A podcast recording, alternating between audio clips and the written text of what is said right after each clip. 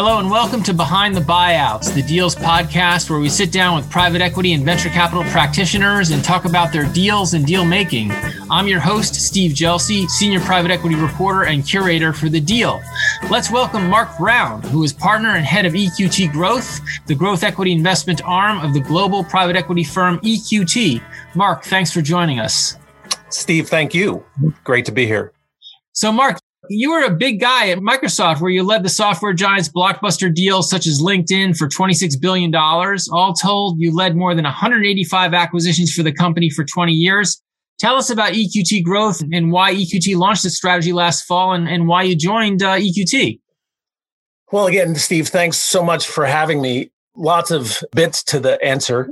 I think that the Microsoft time was wonderful. 20 years. I, I, got to spend that time with the likes of Bill Gates, Steve Ballmer, and most recently Satya Nadella as CEOs, but then a, a whole other core group of senior talent, such as the current CFO, Amy Hood, and others. So that was a wonderful part of my career, but I, I thought that there was another career to be had and knew of EQT and, and decided to pursue that opportunity over the course of last year. And there was a number of reasons. Number one, the opportunity to start a fund within the larger EQT complex was very enticing.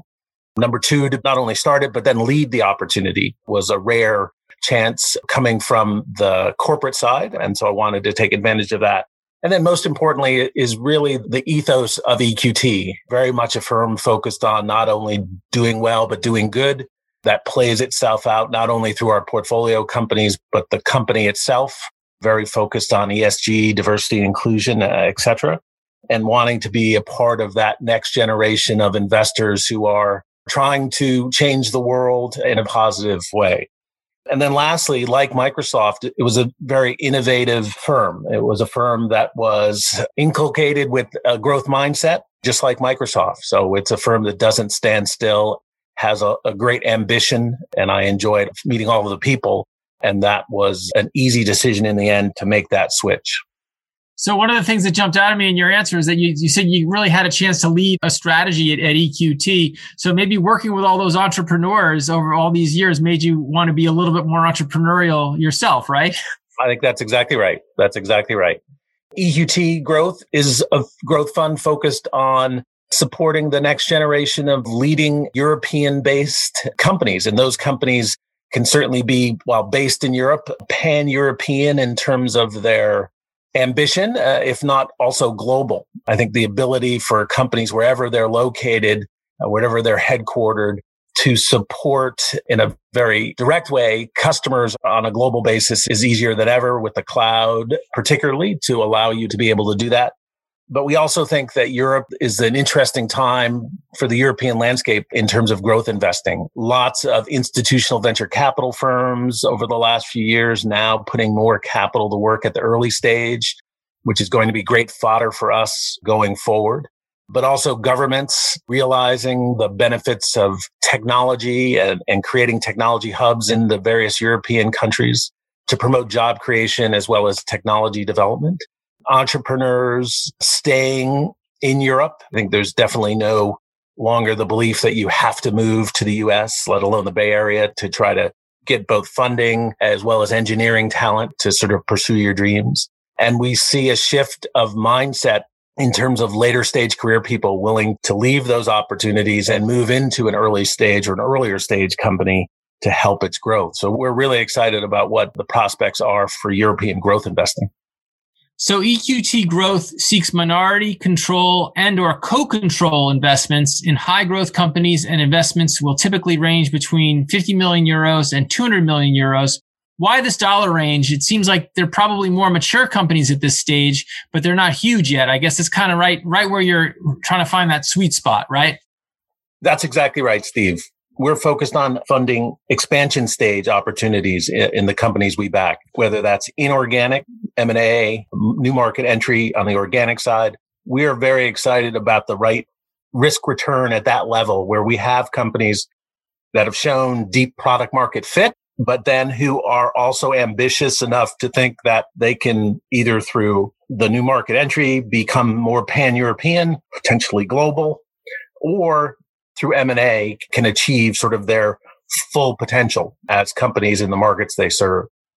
And you're focused on four sectors. We've got enterprise technology, consumer or prosumer tech, health tech, and climate tech. Are any of these sectors more hot nowadays, or are there any subsectors such as fintech that you're looking at?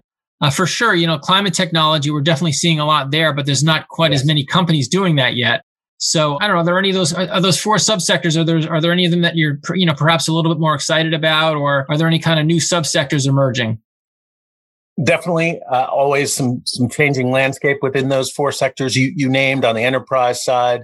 Uh, certainly, one of the hottest in fintech, where we have an investment in a company called Mollie, uh, which is based in the Netherlands and is providing great technology to startups and and some mature companies around the continent. InsurTech, where we actually have another investment in a company called Bought by Many, which is in the pet insurance business on a pan European and hopefully North American basis as well. So those are two examples. Uh, we also think that healthcare technology in the digital transformation sense is a ripe opportunity as more and more disruption is happening in that space, whether it's telemedicine, using the platforms of Zoom or Teams from Microsoft or others to provide great healthcare in a more personalized manner but also in drug discovery and, and other areas where AI and machine learning can be uh, major factors in speeding up the process of drug discovery, drug approval, uh, et cetera, are exciting areas. And as you mentioned, climate tech, where we think that from a growth investment perspective, we are on the cusp of seeing many of those early stage climate technology companies be ready for the kind of capital we provide. So we're super excited across the landscape uh, in the areas we play in. Yeah, I haven't heard about too many climate tech companies yet. So we'll definitely keep an eye out for those kinds of uh, transactions. That's an interesting category there. And uh, with all the focus on ESG nowadays, and uh, you know, E, e meaning environmental, we'll probably see a lot more of those. One thing that kind of jumped out at me about your firm is most growth equity firms focus on minority positions, yet you're also doing control deals. Tell us about how that works. And in a control deal, are you usually looking for founders or management to at least retain a stake in a company? I've heard people say that if they're willing to sell you the entire company, maybe they're not really that optimistic about the company. Yes, on that point, particularly in co-control and in full buyout opportunities, we definitely want management, founders or current management to roll over and sort of reinvest in their enterprises. Even if we're buying 100% of something, we still want them to be incentivize partners going forward. So the full buyout still has an element where we want them economically incentive to reach the full potential of the company. We think that the European landscape provides opportunities across the spectrum of type of deal. We think that there are lots of whether bootstrapped or family office backed enterprises across Europe that are looking for a partner like EQT, an active investor who can provide not only capital, which is certainly the commoditized part of the equation, but can provide a wide range of expertise to help them again reach their full potential to create value beyond where we actually enter the company. And so we think that having the flexibility to own 10% or own 60% or more provides the right capital solution for the companies that we are looking to back.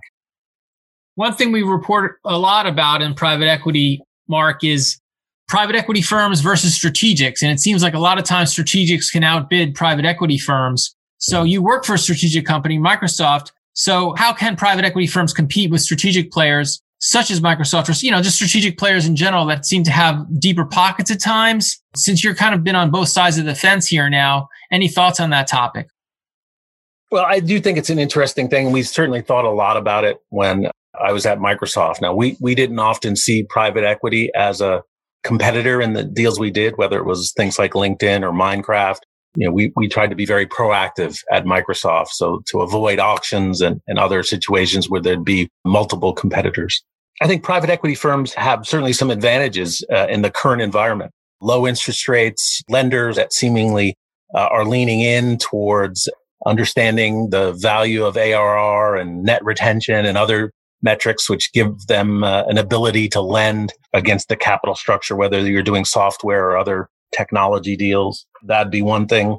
I think speed is another. I think the movement of private equity firms to the use of insurance and other products to support reps and warranties and, and deal structures in general has allowed them to move extremely fast. Whereas a, a, uh, I know at Microsoft, ours was very much a relationship transaction where we built up a relationship with a founder or management team over a period of time. And so speed is certainly one thing that the private equity firms can use to combat the aura of a strategic buyer. But in the end, I think it's really about the founders and management teams and, making a decision because there are two very distinctive pathways there. A buyout firm is certainly one route and it's certainly a interesting play. But at Microsoft, we told a story about joining this broader Microsoft team that was trying to change the world in terms of software that gave you a platform as a founder or management team to take your product and put it into the channel of Microsoft and have it, you know, reach hundreds of millions of people in a, in a very short order. So two de- very different pathways. And I think management teams ultimately need to really decide which route they want to go. Yeah, speed is definitely a factor here because when you're strategic, you definitely have to follow protocols as a public company and, and, and whatnot. And some private equity firms are able to be pretty nimble. So that's people want to do a deal. They'll probably want to do a deal with somebody who's more nimble. So that's definitely an advantage. I can see that for sure. So let's talk about valuations right now, though. For example, they're pretty high in, in the software business. Are you focusing on areas of Europe that may not be as well known, or maybe they don't have as high valuations because they're in different parts of Europe? I know, for example, one private equity firm I've spoken to, they've done a lot of deals in Croatia, uh, which is not known for being a tech hub, but there are these little, as you said, there's like these little tech hubs kind of you know, bursting up all over the place in Europe. And does that help you find better deals in a sense? And it may not be as expensive as some other areas. We don't think there's much price arbitrage between the US and Europe. I think that there are fewer capital sources in Europe, which has its own dynamic. But, but in terms of valuation, you know, everyone has access to the information about where public companies are trading, et cetera. So the, the price element isn't really an arbitrage opportunity between Europe and the US. What I've said about price is, you know, you could have said at any point in the last almost 10 years that prices were high. And in the moment, they absolutely are. I don't think my job as a growth investor is to be a market timer. I think there are others who in the hedge fund world and, and others who do that well. My job is to find great companies that are going from an economic cycle perspective to fare well over the next five to 10 years in good times and bad. And, and that is our focus. I think everyone focuses on the price in terms of an entry or an entry multiple, but that's, I don't think is the right way to look at the opportunity. We rather take a long term view in terms of the truly addressable market for a company and their ability to capture and retain customers. We think that and the ability to grow into that is are really the things that attract capital to an opportunity over the long term. And so that's the value creation strategy we have. And so your entry point certainly makes a difference, but on a relative basis, is it high or not? That's not our focus. Wanted to talk about some of your career milestones at Microsoft real quick. And you mentioned that Microsoft kind of worked with founders over time and developed relationships to do its deals. So was that kind of some of the key factors in your winning the LinkedIn deal as well as the Minecraft deal? Well, absolutely. Uh, you look at Minecraft, I think our gaming business was well known and, and the leaders of our gaming organization were well known. And that did make the difference as Minecraft was looking to find its next home. In that particular deal, we're competing against another strategic, and it was very clear that the Minecraft folks wanted Microsoft not only for, again, the gaming opportunity, but what more we could do with Minecraft and our ability to be a great steward of the Minecraft business that they had created.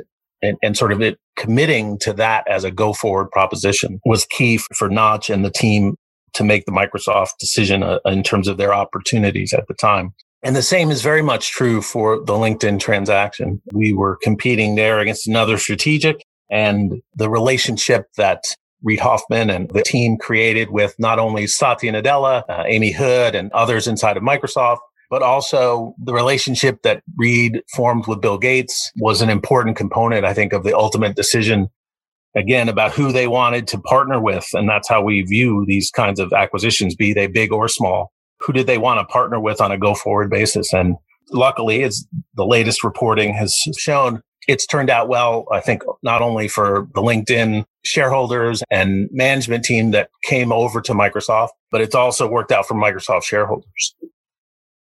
And what's the secret to working with founders and entrepreneurs? You, you've done a lot of that over the years. And are there any lessons you can share? I mean, these are folks who have started up their own companies. It's almost like another child to them in some ways. It's a very right. valuable thing. What's the key to kind of working with those folks? I don't know if there's a particular key. Where I always start is to really be curious, to, to really be open minded about their pathway that they've taken to get where they are, both its ups and its downs, to really sort of listen to the story and then make a view about how you might be able to help them from where they are. Trying to change them, I don't think is the right pathway. You can be helpful. You can be there to support can be there to question, but I think trying to make someone completely change who they are is not the right way to be a great partner for someone, particularly in the minority situation that plays itself out. In the co-control situations, I think the EQT approach is fairly unique. We don't bring a, a, a lot of operating partners to bear on particular situations. We use a consultative method and by that, I mean really driving to support the management team and provide context to the challenges that they face and the opportunities that they see where we can be a sounding board and a thought partner with them on a go forward basis. So it's a slightly different approach to some other firms in that regard. And we think that's uh, in part why founders have decided to work with EQT across all of the different strategies that we do have but also why they've chosen EQT Growth as a partner to help them move forward. I have to say, uh, on a personal level, I do find you to be very approachable and plain spoken person, despite the fact that you're one of the most sophisticated technology executives out there.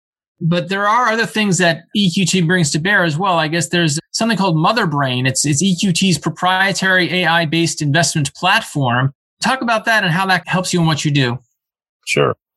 Uh, Motherbrain's a very interesting. It, it, goes back to what I referred to as EQT being very innovative. It's using AI and data science to not only help identify, and this is true across the platform. So this, the ventures group uses Motherbrain. The growth team uses Motherbrain. The entire private equity capital platform uses Motherbrain. So that, that's inclusive of infrastructure and real estate and everyone else.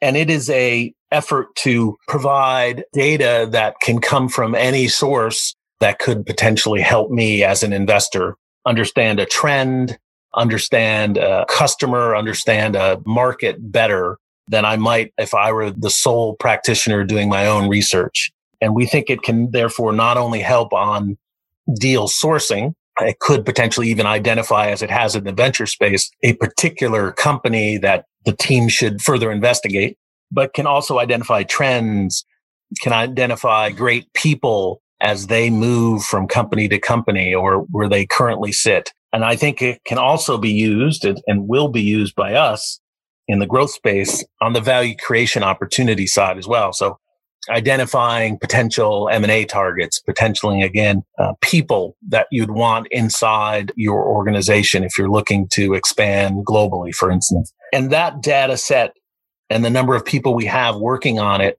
which is over 25, I think is rather unique in the private equity space and certainly has already paid dividends first through the ventures effort where again it has helped in identifying particular opportunities but also helped us in terms of just triaging the vast number of growth investment opportunities as well so we sit right beside Motherbrain as we're doing our hit list and high conviction analyses of certain markets. Okay. So what's your deal pipeline look like for the rest of the year with EQT? You're on board there. You've, you've done a couple of deals that you mentioned. There's a couple of them there, uh, bought by many, Vinted, and pet insurance. That's pretty interesting. I, you know, so that's a pretty interesting deal. So you're going to be doing some add-on deals for those, or you got any uh, a lot a lot of transactions in the works right now for the remainder of 2021? Yeah, from a portfolio company perspective, there are certainly opportunities, both organic and inorganic, that are being explored across our portfolio, which also includes Epidemic Sound, which is a very interesting sort of prosumer consumer company. Based in Europe, as well as Wolt, which is W O L T, a food and grocery delivery firm, which is again pan European in scope and also has its product in places like Israel and also in parts of Asia as looking at growth vectors. So we're supportive of growth avenues, both organic and inorganic at those companies. And then from a new deal perspective, there's certainly no shortage of opportunities. And what we're trying to do is take a very thematic approach to the sectors and subsectors that we both focus on and then therefore drive the deals that we do. As active investors, we, we think being thematic gives us the greatest opportunity to not only convince founders and management teams that we're the right partner to help them reach their full potential, but also puts us in the best position to be early in the identification process of opportunities in the European landscape as we look to use the EQT network of both EQT employees around Europe. We have employees stationed all across the continent in offices today, but also the EQT investor network, uh, which is a network of 300 plus individuals who are affiliated in some form or fashion with EQT, but who also drive deal opportunities and also work on diligence and other things. But then most importantly, work on value creation opportunities for their portfolio companies. So we're super excited about the pipeline and prospects, as I mentioned before, for growth investing in Europe. And you would not consider a turnaround or an opportunistic deal, right? You're you're looking for healthy companies for the most part, right? Yeah, not just for the most part, but but specifically, I, I think we're not the best investor for a turnaround situation. We're looking for opportunities where we can again help really expand the company's operations and reach its full potential, hopefully faster through the, not only our capital but uh, our value creation opportunities that we can bring to bear. Okay, Marc Brown, partner and head of EQT Growth. Thanks for joining us. Thank you, Steve. This is Steve Gelsi, Senior Private Equity Reporter and Curator for The Deal. Thanks for joining us for Behind the Buyouts.